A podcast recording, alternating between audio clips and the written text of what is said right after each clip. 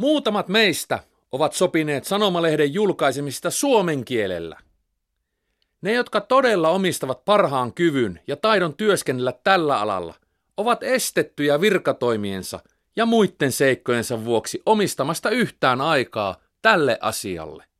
Tämä taakka on siis Suomen nuorison kannettava. Se on meidän kannettava. Meidän tarkoituksemme on antaa kansanjoukoille samaa elämänvoimaa, mitä tunnemme itsessämme. Nämä intoa täynnä olevat sanat lausui nuori opiskelija Paavo Tikkanen Helsingin yliopiston savokarjalaisessa osakunnassa vuonna 1844.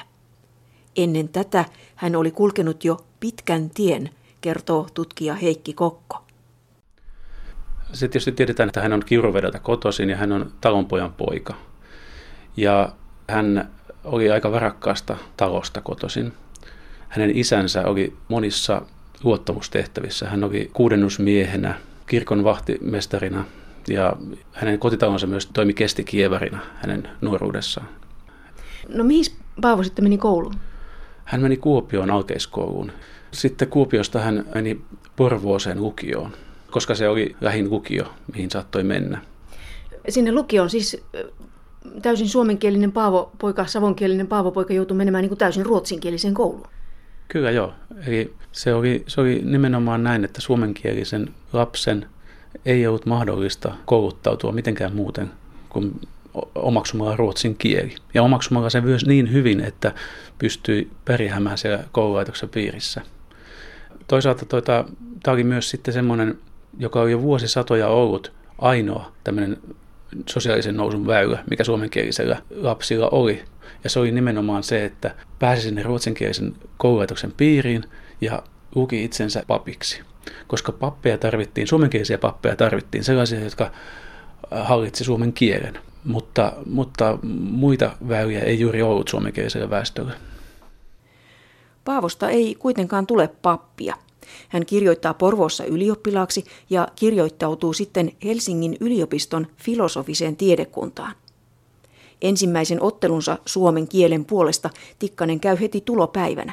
Yliopiston rehtori haluaisi muuttaa hänen nimensä oppineelle miehelle paremmin sopivaksi Tikleeniksi, mutta Paavo ei suostu ja umpisavolainen nimi saa jäädä. Tikkanen liittyy heti miten savokarjalaiseen osakuntaan – se oli 1840-luvulla jonkinlainen suomalaisuusaatteen pesäpaikka, kertoo tutkija Heikki Kokko. No siellä oli valtava innostus 1840-luvun alussa suomen kieltä kohtaan. Ja se innostus, sitä, sitä lietsoi aika pitkälti se Snellmanin ruotsinkielisessä Saima-lehdessään tekemä työ Fennomanian hyväksi nämä nuoret ylioppilaat innostuivat kovasti siitä Snellmanin sanomasta, ja he alkoivat tavallaan niin käytännössä toteuttaa Snellmanin aatteita, keskittyen siihen kieleen ja suomenkielisen kirjallisuuden levittämiseen. No miten se Tikkanen, Paavo Tikkanen sillä sitten rupesi toimimaan? No, hän oli todella aktiivinen siellä osakunnassa juuri tässä suomen kielen asioissa. Eli, eli hän oli perustamassa tämmöistä suomalaisseuraa sinne, joka nimenomaan vaali tätä suomenkielisen kansanosan asiaa ja suomen kielen asiaa. Ja sitten hän myös opetti siellä muita opiskelijoita, näitä, jotka eivät osanneet suomea, ruotsinkielistä kodeista lähtöisin olevia opiskelijoita. Hän opetti heille suomea, koska hän sen tietysti sen kielen hallitsi. No siellä osakunnassa julkaistiin sitten jotain niin kuin kirjallistakin materiaalia. Joo, eli he tavallaan niin toteutti sitä ohjelmaansa siinä kun he halusivat sivistää Su- Suomen kansaa. Eli he julkaisivat tämmöisen kirjan lukemisia Suomen kansan hyödyksi. Ja se oli siis suunnattu suomenkieliselle kansalle, jolla ei tuohon aikaan todellakaan ollut paljon olemassa olevaa kirjallisuutta. Ja siinä muun muassa julkaistiin tämmöinen ensimmäinen maailmankartta, jossa nimet oli suomeksi, suomennettuna suomeksi. Mm-hmm. No Tikkanen ei tietenkään yksin näitä puuhia siellä tehnyt, että hänellä oli kavereita. Keitäs ne hänen, hänen tota, kaverinsa olivat? Hänen tämmöisiä lähimpiä ystäviä oli Herman Tselgren, August August, Antero Varelius ja David Eurvas. Ja he kaikki olivat tavallaan tämmöisiä ihmisiä, jotka, jotka olivat myöhemmin sitten opiskeluaikojensa jälkeen myös tekemisissä kielen, kirjallisuuden tai kansanrunouden kanssa. Mm. Alkvisthan on tunnettu siitä, että hän lyttäsi Aleksis kiven. Kyllä joo, se, hänestä on jäänyt oikeastaan pitkälti juuri tämä, tämä kiven lyttäys elämään, mutta hänellä oli kyllä vaikuttava akateeminen ura. Tikkasen ja hänen kavereidensa edesottamuksiin palaamme myöhemmin. Ensin hiukan taustaa heidän toiminnalleen. Tutkija Heikki Kokko on tekeillä olevassa väitöskirjassaan selvittänyt suomenkielisen julkisuuden syntymistä 1800-luvun puolivälissä. Tuohon aikaan koululaitos, yliopisto, useimmat sanomalehdet ja myös julkaistut kirjat olivat ruotsinkielisiä. Suomenkielinen kirjallinen kulttuuri oli lähes olematonta, kertoo Heikki Kokko. On esitetty lukuja, että esimerkiksi vuonna 1855 suomenkielisiä kirjoja, joita oli painettu siis 1500-luvulta lähtien, oli olemassa vain noin 600. Eli voisi ajatella, että ne mahtuu yhteen kirjahyllyyn. Ja sama juttu tietysti sanomalehdistö. 1840-luvulla oli vuosia, jolloin ei ilmestynyt yhtään suomenkielistä sanomalehteä. Sitä ennen yksi tai kaksi vuodessa. Eli voidaan sanoa, että se kirjojen kulttuuri oli hyvin ohutta. Ja siitä lähdetään liikkeelle, että kaikki tarvittavat asiat, julkiset asiat, niin ne kerrottiin saarnastuolista ihmisille. Kyllä, joo. Eli siinä se onkin, että se suomenkielisen kansanosan kulttuuri oli pitkälti se perustui suullisuuteen ja kasvokkaiseen vuorovaikutukseen. Se tieto kulki sitä kautta, koska tämä kirjallinen kenttä oli niin ohut. Suuri käänne oli kuitenkin ovella. Vuonna 1853 syttyy Krimin sota – ihmisten tiedonjano yltyy suorastaan ennennäkemättömiin mittoihin. Siinä, siinä oli sellainen, että ihmisiä selvästi alkoi kiinnostamaan sekä Euroopan sotatapahtumat, että sitten tietysti se, että kun tämä, tämä eurooppalainen sota, se ulottui myös Suomen rannikolle, siellä englantilais-ranskalainen laivasto seilasi ja teki myös mainosyrityksiä. Ihmisiä alkoi kiinnostamaan sodan käynti ja sotatapahtumat. Mutta toisaalta siinä samaan aikaan oli myös selvästi havaittavasti tällaista, että ihmisiä alkoi myös kiinnostamaan muiden paikkakuntien päivän kuulumiset ja miten asiat hoidetaan Suomessa eri paikkakunnilla, koska siihen aikaan alettiin suosia lehdissä sellaisia maaseutukirjeitä, joissa näitä asioita kerrottiin. No miten se sitten käytännössä näkyy se kiinnostuksen kasvu? No se näkyy suomenkielisen lehdistön nousu, nousussa. Eli suomenkielisten lehtien määrä kasvoi niitä levikit nousivat huomattavasti. Sodan alussa suomenkielisen lehdistön levikki oli 4000 ja sodan lopussa se oli 10 000 miltei. Ja siitä kirjallisen kulttuurin noususta kertoo sekin, että, että tota, kun niitä painettuja kirjoja oli siinä 1855 vain 600, niin tämä määrä tuplaantui kymmenessä vuodessa. 1865 niitä oli jo 1200 noin. No siinä vuonna 1860 on sitten jonkinnäköinen kulminaatiopiste. Ruotsinkielisillä lehdillä ja suomenkielisillä lehdillä on yhtä suuri levikki. Joo, maailmalla on nyt sitten siinä kohtaa se 10 000 lukijaa. Tai 10, levikki on 10 000. Se on tietysti, että ruotsinkielisiä on vain 15 prosenttia kansasta ja suomenkielisiä se 85. Mutta tota, se on merkittävä taite, koska, koska se suomenkielisen julkisuuden nousu tapahtuu niin nopeasti siinä kymmenessä vuodessa. Mm, siis kymmenessä vuodessa luodaan tosiaan koko se suomenkielinen julkisuus, jota oikeastaan niin kuin aikaisemmin ei ole ollut ollenkaan. Joo, pitkälti näin. Tietysti oli jo aikaisemminkin oli ilmestynyt lehtiä, mutta tässä kohtaa se, se laajeni niin selkeästi. Eikä se tietysti se 10 000 ei ole iso luku, jos ajatellaan, että suomenkielisestä väestöstä se on ehkä noin prosentti tuossa kohtaa. Mutta tuohon aikaan oli paljon lukuyhtiöitä ja yhteis- yhteistilauksia. Ja on arvioitu, että niiden kautta se lukumäärä tai prosenttimäärä, minkä se suomenkielinen julkisuus tavoitti, se nousee yli 10 prosenttiin kuitenkin. Joo, eli et, et, jos 10 000 lehteä tilattiin, niin paljonko niitä sitten luki? On arvioitu, että kymmenkertainen määrä, eli 100 000, ja sitten aikalaisarvioita on myös, että, että toinen 100 000 kuuli näistä samoista asioista suullisesti. Mm, kun niistä lehtien jutuista puhuttiin sitten sillä kylällä. Kyllä, joo, näin. Mm. No, no mitä siinä siis tapahtuu, noin henkisessä mielessä, jos, jos nyt sitten voisi sanoa näin?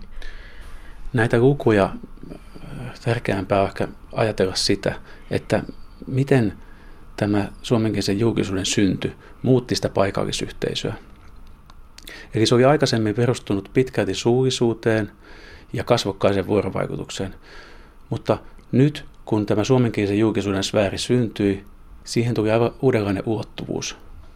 Ja tästä on puhuttu tämmöisenä niin kuvitteellisen yhteisön tai yhteisöllisyyden syntymänä. Hmm. Eli kun ihminen lukee lehteä, niin, niin se ajattelee, että, että tätä samaa lehteä lukee toisaalla joku muu ja, ja lukee sen saman asian. Ja siitä syntyy se yhteisö. Kyllä, joo. Se muodostaa tämmöisen eräänlaisen joukkoseremonian. No, sehän on sitä, kun kansakunta rakentuu. Kyllä, joo. Se on nimenomaan sitä ja julkisuus on siinä keskeisessä asemassa. Paavo Tikkasen ja hänen ystäviensä pyrinnöt ratsastavat ajan laineilla. Savokarilaisen osakunnan tutussa kaveripiirissä aletaan ideoida uutta suomenkielistä sanomalehteä. Lehti perustetaan vuonna 1847 ja se saa nimekseen Suometar. Paria lyhytaikaista kokeilua lukunottamatta se on ensimmäinen suomenkielinen sanomalehti pääkaupungissa. Lehden perustaminen osuu sikälikin kiinnostavaan aikaan, että heti seuraava vuosi, 1848, tunnetaan Euroopan hulluna vuotena. Ympäri Eurooppaa osoitetaan mieltä vanhoja autoritäärisiä hallitsijoita vastaan. Kansalliskirjaston digitaalisessa lehtiarkistossa voi katsella vanhoja Suomettaren numeroita tuolta ajalta. No niin, siinä aukeaa nyt Suometar 1848 lauantaina 22. päivä huhtikuuta. Joo, se on siis neli, nelisivunen joo. ja kahdella palstalla tekstiä. Se ilmestyy vissiin kerran viikossa. Kyllä joo. Mm. joo. No mitä juttuja tässä nyt sitten on? No tuossa on ensi, ensimmäinen tämmöinen kielitieteellinen kirjoitus Vepsän kielen päätteistä. Mm-hmm. Sitten näyttäisi olevan kirja-arvostelu Pieni runon seppä. Kyllä joo. Ja sitten on Paavo Tikkasen kirjoittama Tarvitaanko Suomessa rahvaan kouluja? Mm-hmm. Siihen me voidaan palata myöhemmin. Missä ne ulkomaan uutiset on? Ne on sitten täällä viimeisellä sivulla. Täällä on tämmöinen ulkomaalta otsikon alla. Päivä päivältä edestyvät ja vakautuvat Euroopan kansalliset asiat. Länsi- ja Etelä-Euroopan kansain tarkoitus on, estämättä miltään valtakunnalliselta lohkomiselta, saada kokoutua itse kukin yhdistettyyn yhteyselämään, ja kuki näin itsensä suettuna sekä sen kautta voimallisena kansana vaikuttaa sivistyksen ja yhteyselämän edistyttämisessä. Ranskalaiset, italialaiset, saksalaiset, madjarit, skandinaavit ja slavianit ovat nykyään tämän tarkoituksen kimpussa – Tämä kansallisuutensa tunto on itse kussakin näissä kansoissa herättänyt tätä ennen tuntemattomat liikutukset. Tämä onkin tästä lähden oleva Euroopan kansain kuljettajana eteenpäin. Mm-hmm. No sulla oli vielä sitten joku toinenkin kohta, toinen lehti. Joo, täällä on 7.4.1848 ulkomaan uutisissa kohta. Miten lienevät Saksanmaan eri valtakuntain viimeiset hallitusmuodot olleet sopimattomat kansain sivistykselle, on vieraan vaikea sanoa. Se vaan on totinen tosi, että niin kuin kaikki jo tietävät, saksalaiset yhtäkkiä näyttivät tyytymättömyytensä niitä vastaan ja vaativat kaikki yhdellä suulla uudistuksia ja parannuksia. Siis sä luet tosi hyvin tuota vanhaa frakturatekstiä. tuota, mikä tässä on, on, on niin kuin radikaalia? No, tämä on siis radikaaleinta, mitä suomeksi on kirjoitettu tuohon mennessä. Ja se oli ehkä sitä sen takia, että, että tässä Suometar kyseenalaisti tämmöistä niin säätyyyhteiskunnan yhteiskunnallista järjestystä samaan aikaan, kun sitä tehtiin konkreettisesti myös eri puolilla Eurooppaa. Mm, siinä tulee heti mieleen, että mitenkään Suomessa kuin muualla on tälle. Kyllä joo. Sitä nämä viranomaiset Suomessakin pelkäsivät tietysti, että nämä levottomuudet levivät myös Suomeen. No tuossahan vilahti tuo Tikkasen juttu. Tarvitaanko Suomessa rahvaan kouluja? Se oli nelinosainen juttusarja. Niin kuunnellaanpa tuosta edellisestä osasta, että mitä Paavo Tikkanen kirjoittaa alkeisopetuksen tasosta Suomessa. 1686 vuoden kirkkojärjestyksessä määrättiin myös lukkarien pitävän neuvoa nuorisoa kirjaluvussa, laulannossa ja kirjoitustaidossa. Mutta tämä lainsäädäntö ei liene tullut kaikille Suomessa noudatetuksi. Ei sunkaan nykyäänkään lukkariksi sieltä vaadita muita kuin todistukset laulutaidosta ja että hänen itsensä pitää kirjoittaa etsintäkirjansa, mutta hän ei ollenkaan tarvitse näyttää luku- ja opetustaitoa. Pitäjän koulun mestareita löytyy myös sieltä täältä Suomesta. Nyt on niiden velvollisuus opettaa lapsia ainoastaan tavaamaan ja sisäistä lukemaan, jota opetusta he hoitavat kulkemalla kylästä kylään. Emme tunnekaan, jos näitä koulumestareita etsiessä vaaditaankaan mitään muuta kuin vain itse taitavat suoraan lukea. Niin paljon kuin olemme havainneet, ovat koulumestarit olleet entisiä koulupoikia, puhtaaksi kirjoittajia ja välistä pappilan vanhoja renkiä. Sattumasta tuo lienee, jos tämmöinen opettaja itsekään taitaa mitään. No, no ken on Suomessa alkeisopetuksen taso? Paavo Tikkanen ehdottaa erityisesti rahvaan koulujen perustamista. Niin, niin mikä siinä on radikaalia? Siinä on radikaalia ehkä se, että siihen mennessä se koko suomenkielisen kansan osan opetus, se on ollut pelkästään kirkollisen kansanopetuksen varassa. Se oli ollut pappien asia. Papit olivat sitä hoitaneet. Yhteiskunta ei ollut tehnyt sitä. Ja nyt Tikkanen ehdottaa sitä, että tämä siirrettäisiin papistolta ja kirkolta pois. Hän suorastaan siis vähän arvostelee pappeja. Kyllä hän, hän, hänen kirjoituksestaan selvästi tulee sellainen sävy, että papit eivät hänen mukaansa ole suoriutuneet tästä tarpeeksi hyvin tästä asiasta. Kouluasioiden lisäksi Suomettareissa puhuttiin alkuun paljon suomen kieleen liittyvistä kysymyksistä. Siihen oli hyvin käytännöllinen syy, kertoo Heikki Kokko. Suomen kieli oli melko kehittymätöntä vielä tuolloin. Eli kyse oli siitä, että näillä ensimmäisillä kirjoittajilla ei ollut olemassa käsitteitä. Ja he joutuivat itse luomaan pitkälti näitä käsitteitä. Siinä oli se Biblian suomi niin kuin taustalla. Kyllä joo, eikä usein puhutaan, että se on Agrikolan luoma tämä suomen kirjakieli, niin kuin se tietysti alkuja onkin. Mutta tilanne oli se, että 1800-luvun puolivälissä se oli jo niin vanhentunutta, että tavallaan sit, sitä ei enää ymmärtänyt juuri kukaan. Se oli kaukana yleiskielestä. Että itse asiassa tämä kieli, mitä me nyt puhumme, on pitkälti muotoutunut tuossa 1850-60-luvun suomenkielisen julkisuuden nousun yhteydessä. Siinä, kun sitä suomen kieltä alettiin ensimmäistä kertaa julkisesti laajemmin käyttää. Mm. Ja siis näähän joutui nämä toimittajatkin niin keksimään itse suorastaan niin uusia sanoja asioille. Kyllä, eli Tikkanenkin, hänen, hänen keksimiään tai, tai luomiaan sanoja ovat esimerkiksi ilmiö, luento, mielipide, teollisuus, tilasto ja valtio. Siis ihan tämmöisiä tavallisia sanoja. Kyllä, ja kyse oli tosiaan siitä, että heidän oli pakko keksiä nämä käsitteet, koska niitä ei vielä Suomessa ollut. Ensimmäisenä vuosina Suometar oli suunnattu lähinnä suomenkieliselle sivistyneistölle. Koska tätä sivistyneistöä oli olemattoman vähän, myös lehden tilaajamäärät pysyivät hyvin pieninä. Parhaimmillaankin tilauksia oli vain muutama sata vuodessa. Lehden alkuvaihetta haittasi myös Suomen suuriruhtinaskunnassa harjoitettu sensuuri. Joka lehdellä oli oma sensori, joka tarkasti lehden etukäteen ja käski poistaa ne kohdat, joita piti poliittisesti tai muuten arveluttavina. Merkit sensuurista näkyvät Suomettarenkin sivuilla. Tässäkin nyt näkyy, meillä on edessä tässä Suomitar vuodelta 1847.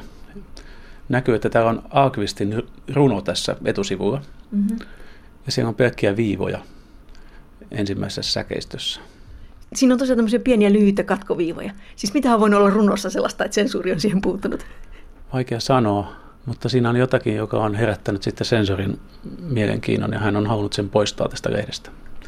Ja sitten jos me mennään tänne lehden loppuun, täällä on viimeinen lause koko lehdessä on, että edellä tietämättömästä syystä on Suomi tällä kerralla vähän viivähtänyt. Eli se viittaa suoraan tähän sensuurin. Mm-hmm. Eli siitä niin kuin ilmoitettiin lukijoille tuolla tavalla. Kyllä.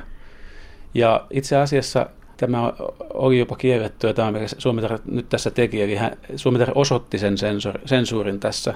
Myös se, se oli säännöksissä kiellettyä, mutta tämä on jonkinnäköistä tämmöistä vastarintaa, mitä Suomi teki laittamalla nämä viivat tähän. Venäjällä pelättiin, että Euroopassa riehuvat levottomuudet leviäisivät myös Venäjälle ja Suomeen. Sensuuri kiristyi 1840-luvun lopulla koko ajan, ja huippunsa se saavutti vuoden 1850 kieliasetuksessa. Asetus määräsi, että suomen kielellä sai julkaista vain uskonnollisia tai taloudellisia kirjoituksia. Ja talouskin tarkoitti tässä lähinnä maataloutta.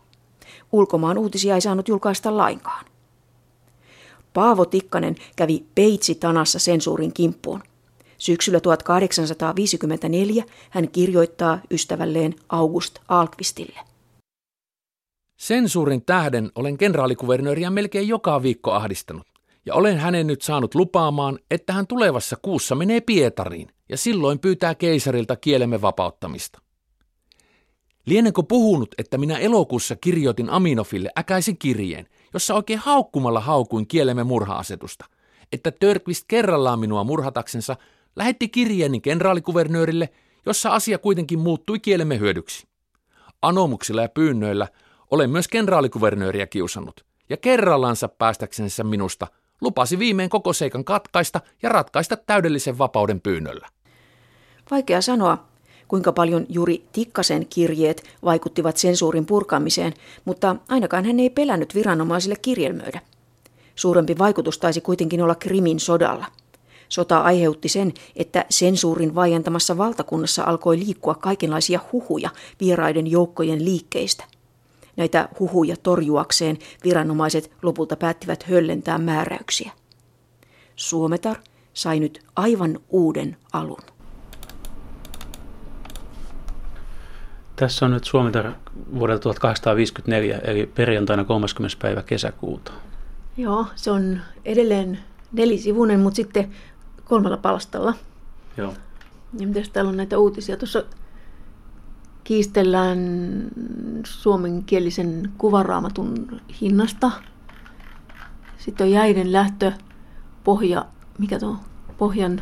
Kyrönjoesta. Joo. Sitten pari sivua. Joo, sitten täällä on, että kotimaalta, Lappeenrannasta, Mikkelistä, Joensuusta, mikä tuo Pielisjärveltä, Nurmeksesta, tuossa on... Kiannolta.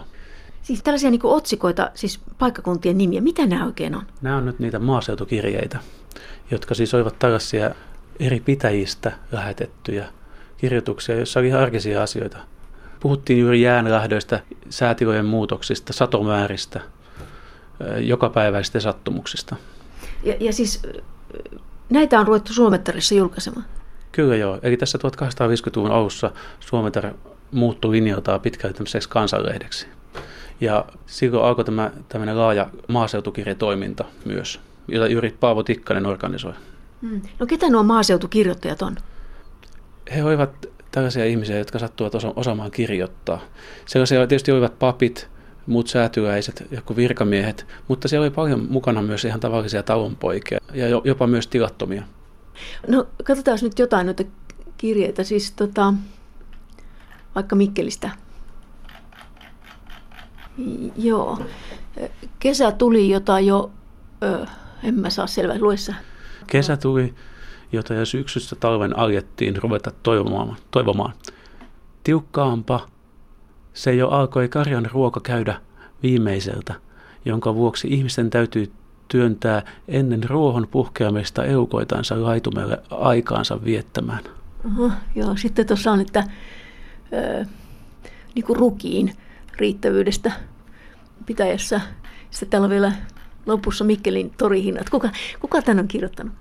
Tässä on kysymyksessä sellainen Antti Manninen, joka oli kouluja käymätön itseoppinut talonpojan poika Mikkelin pitäjästä. Hän oli ehkä aktiivisin maaseutukirjeiden tekijä ja muutenkin kirja, suomen, suomenkielisen julkisuuteen kirjoittaja 1850-60-luvuilla. Hän oppi itsenäisesti tämä kirjoitustaidon ja hän alkoi hyvin varhaisessa vaiheessa lähettää julkisuuteen näitä tekstejä. Maaseutukirjeet olivat osaltaan luomassa sitä kuviteltua, paikasta riippumatonta yhteisöä, joka muodostui, kun ihmiset eri puolilla maata lukivat lehdestä toistensa jokapäiväisiä kuulumisia. Kirjeet loivat yhteisyyden tunnetta. Suomettarelle maaseutukirjeet olivat todellinen onnenpotku, kertoo Heikki Kokko. Tämä maaseutukirjeiden yleistyminen liittyy siihen, että Suomettarin levikki lähti huimaan nousuun.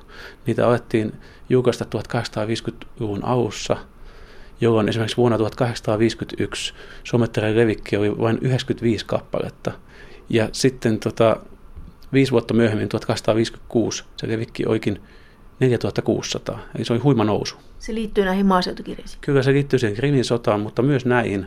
Eli nämä tavalliset arkiset asiat olivat niitä asioita, joita se suomenkielisten lukijoiden enemmistö selvästi halusivat näistä lehdistä lukea. No tavallaan se antaa äänen myös kokonaan uudelle ihmisryhmälle. Se on siis sananvapausasia siinä mielessä. Kyllä, joo. Eli siellä pääsi ääneen nimenomaan talon poikaisto ja tilattomat myös, ne, he ketkä osasivat kirjoittaa. Ja se oli aika, aika laajakin ilmiö. On tehty laskelmia, että esimerkiksi vuosien 1847-65 aikana löytyy yli 2500 eri kirjoittajaa näiden maaseutukirjojen takana suomenkielisestä lehdistöstä. Eli tätäkin kautta se suomenkielinen julkisuus se nyt sitten laajenee kovasti. Kyllä, eli, eli näiden maaseutukirjojen ansiosta siihen suomenkieliseen julkisuuteen muodostui tämmöinen niin kuin keskustelufoorumi, jossa näistä yhteisistä asioista voitiin keskustella. Paavo Tikkanen oli intomielinen fenomaani, mutta myös käytännöllinen liikemies.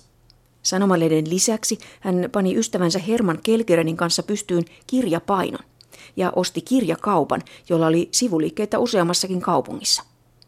Hän oli siis niitä ihmisiä, jotka puitteet luomalla tekivät ylipäänsä mahdolliseksi suomenkielisen kirjallisuuden julkaisemisen ja levittämisen.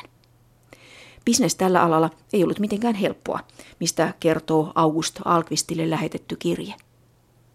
Viimeiseen hetkeen ovat vastoinkäymiset rasittaneet. Joulukussa meiltä paloi Turunlahdessa laiva, ja siinäkin paloi meiltä tuhannen rupla edestä kirjoja.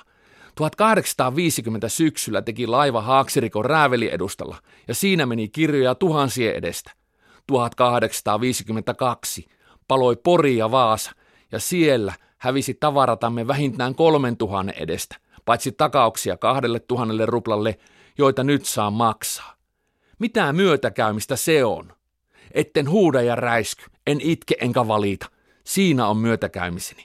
Että vaikutan vähillä voimillani, että koen edistää isänmaamme asiaa, siinä on rikkauteni. Köyhyydessä kasvaessani olen oppinut tarkasti elämään, ja siinä on salaisuus, miten voin elää hyvästi ja jolloin kulloin auttaa muitakin elämään. Mutta se on ollut tyhmästi tehty. Jos olisin vinkunut ja vankunut, olisin kaduilla ja toreilla totutellut äyhkäämään isänmaan rakkauttani. Enkä juuri kuin näytteeksi rakastaisin sitä, en ajattelisi maksaa velkojani, vaan eläisi hurjasti, kas silloin en ventoutuisi, silloin ei kukaan kadehtisi. Kenen tekemää kirjaa vaan kustannan, se vaatii, ja useimmiten saapikin, enemmän kuin veli osaa, vaikka minun täytyy kaikki sattumiset vastata. Liiketoimilla lienee ollut myös menestystä, koskapa kadehtijoitakin oli ehtinyt karttua. Paavo Tikkasella oli tietysti myös yksityinen minänsä. 1840-luvun lopulla Paavo oli jo tutustunut tulevaan vaimoonsa Helene Tengströmiin, mutta oli vielä poikamies.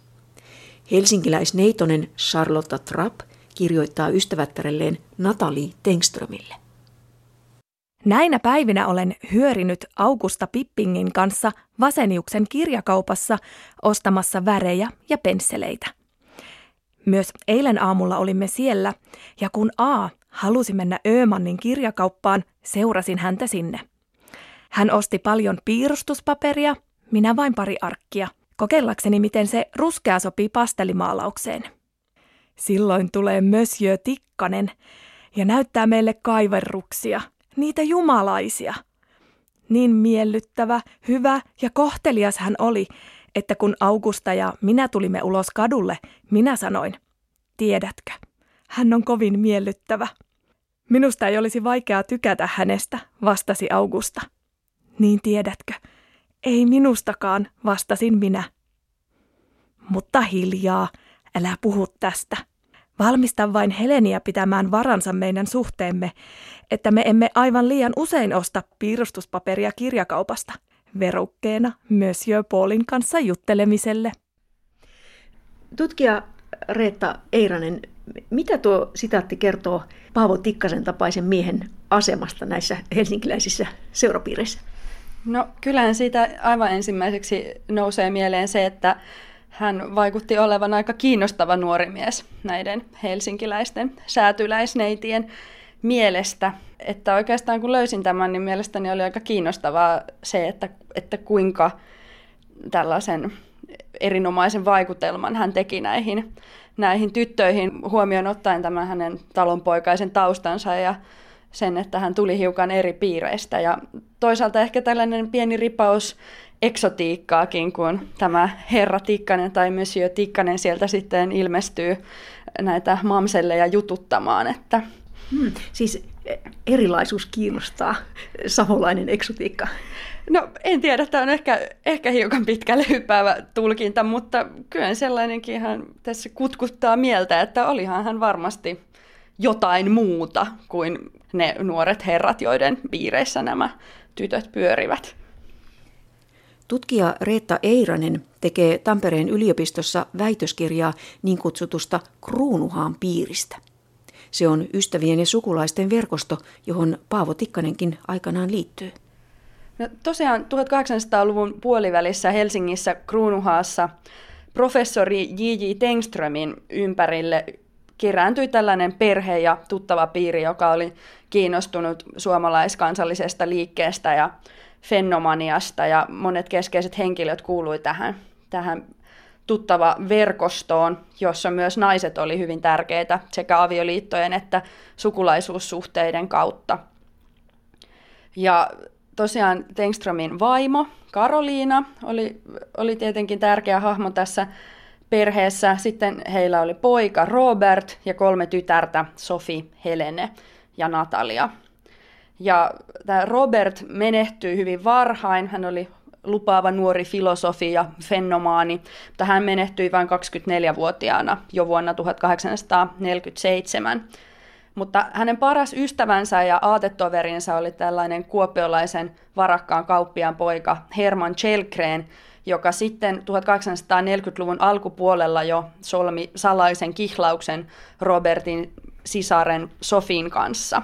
Ja he avioituivat sitten tuossa 1849, ja siinä samassa vaiheessa, vuosikymmenen vaihteessa, Natalia avioitui sitten tunnetun kielitieteilijän M.A. Kastreinin kanssa, ja Helene sitten Paavo Tikkasen kanssa. Niin, Chelgren oli Tikkasen kaveri. Kyllä joo, eli nämä nuoret miehet, oikeastaan myös Kastreenkin, niin he kyllä tunsivat kaikki jo näistä 1840-luvun yliopistopiireistä, ja myös sitten taas Tikkanen ja Chelgren eritoten tunsivat toisensa sitten savokarjalaisesta osakunnasta, ja he olivat jo siellä olleet mukana sitten erilaisissa hankkeissa, kuten tässä lukemisia Suomen kansan hyödyksi kirjasen tekemisessä ja levittämisessä, suomenkielinen kirjanen No tähän piiriin hän ainakin jotenkin ulkojäseninä liittyy sitten muutama muukin suomalainen merkkihenkilö. Joo, kyllä siis myös J.V. Snellman vaimonsa Janetten kanssa kuului tähän tuttava piiriin 1850-luvun Helsingissä ja myöskin sitten Runebergit eivät nyt sinänsä tähän kuuluneet suoraan, koska he asuvat Porvoossa, mutta Runebergit olivat myös sukulaisia, eli Karolina Tengström oli J.L. Runebergin vaimon, Fredrika Runebergin sisko. Ja sitten myös oli eräitä tällaisia ehkä ei niin tunnettuja, kuten lääkärit Willebrand ja Ingman ja myöskin liikemies ja tehtailija Henrik Boriström vaimoineen ja lapsineen kuului tällaiseen piiriin, jota ainakin joissain kirjeissä siis nimitetään nimellä Kruunuhage, eli suoraan vain kruunun haka. Paavo Tikkanen siis pääsee mukaan tällaiseen piiriin, tämä, tämä kiuruveteläinen talonpojan poika. Sehän on täytynyt olla nimenomaan aatteellisestikin ja sen toiminnan kannalta tavattoman inspiroiva seurusteluympäristö.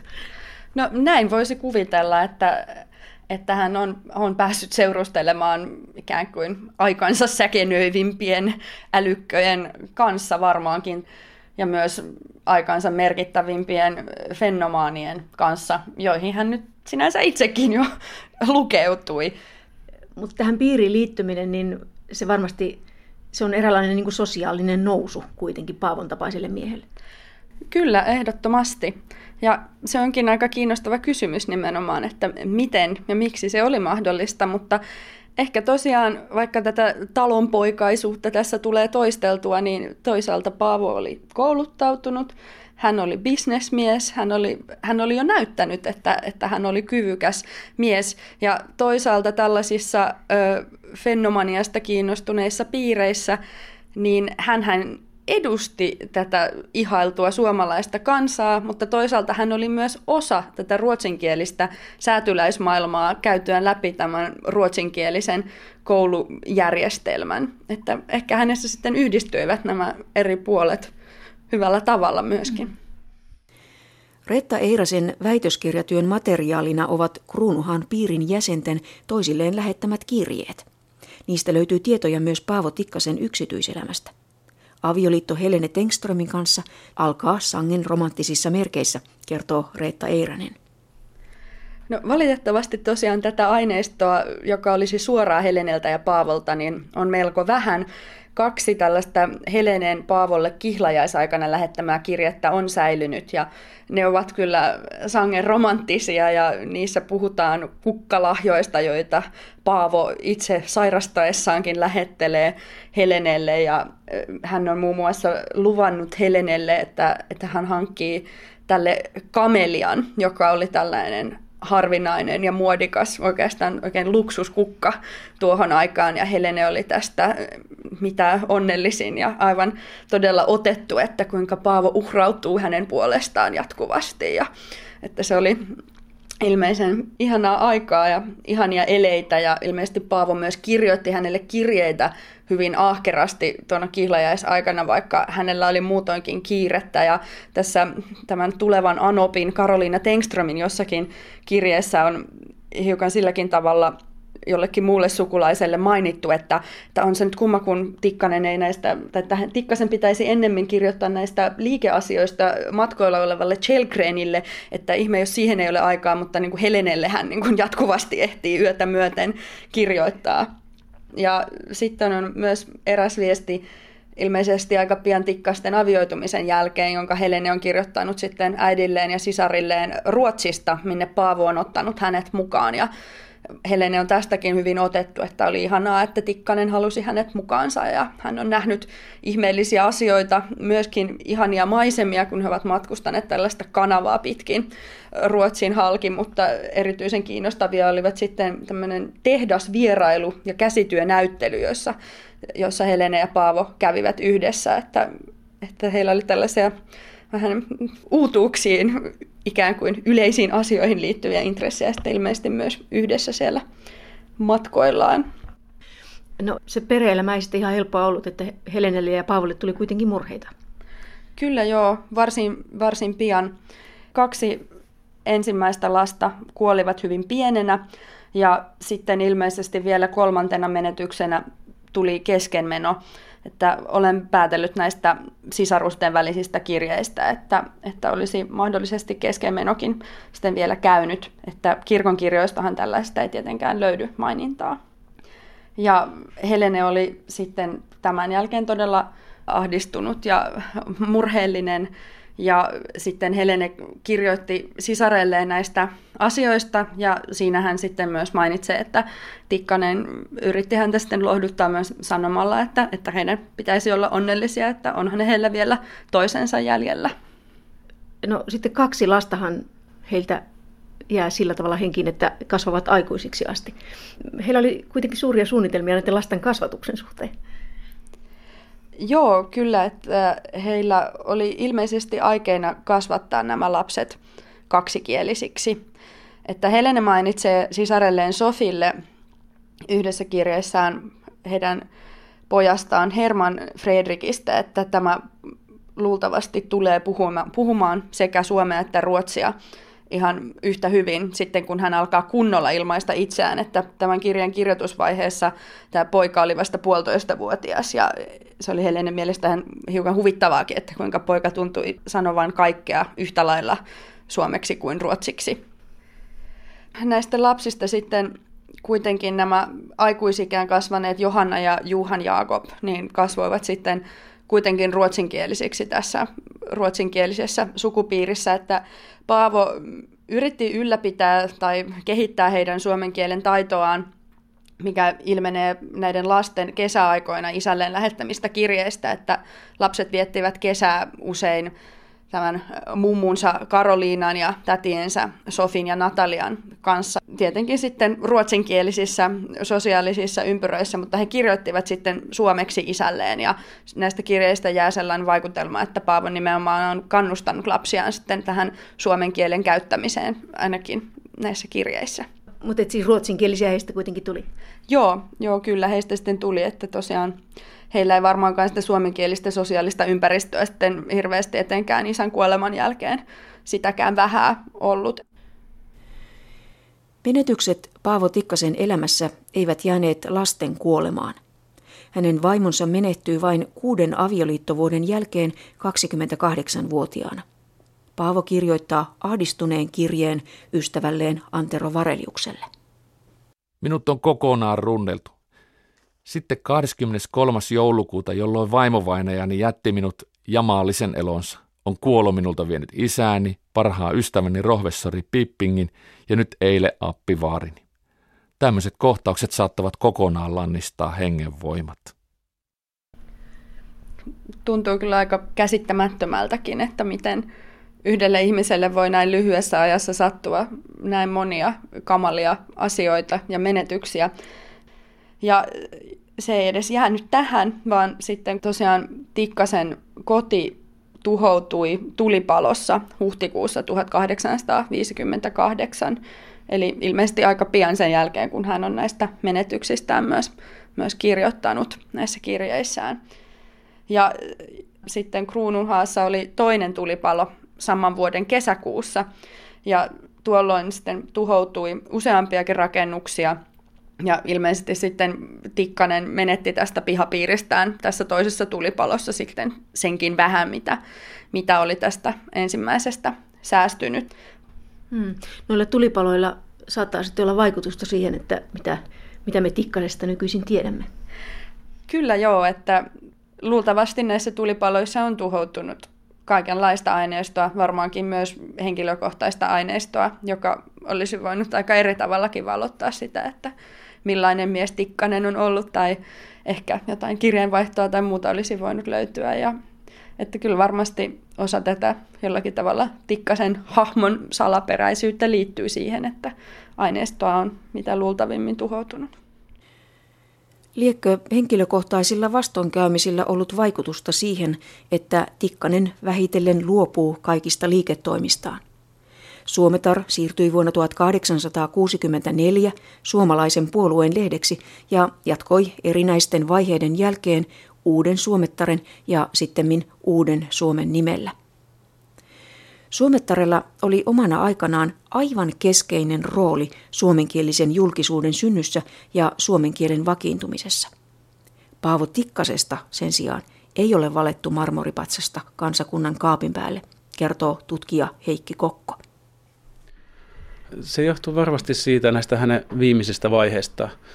Hän oli jo 1860-luvulla ajautunut tällä fenomenian sisällä vähän sivuraiteille, mutta ehkä ratkaiseva oli tämä hänen sairastumisensa kuppaan, joka sitten eteni hänen aivoihinsa asti ja aiheutti mielisairauden 1870-luvun alussa ja hänen kuolemansa 1873. Se osui siihen aikaan, jolloin juuri, juuri näistä tunnetuista suurmiehistä, Snellmannista, Topeliuksesta, Lönnroutista, Runebergistä alettiin luoda tämmöistä niin kuin suurmiesmyyttiä, jota tehtiin jo silloin, kun he elivät. Heistä tehtiin rintakuvia ja muita, muita juttuja.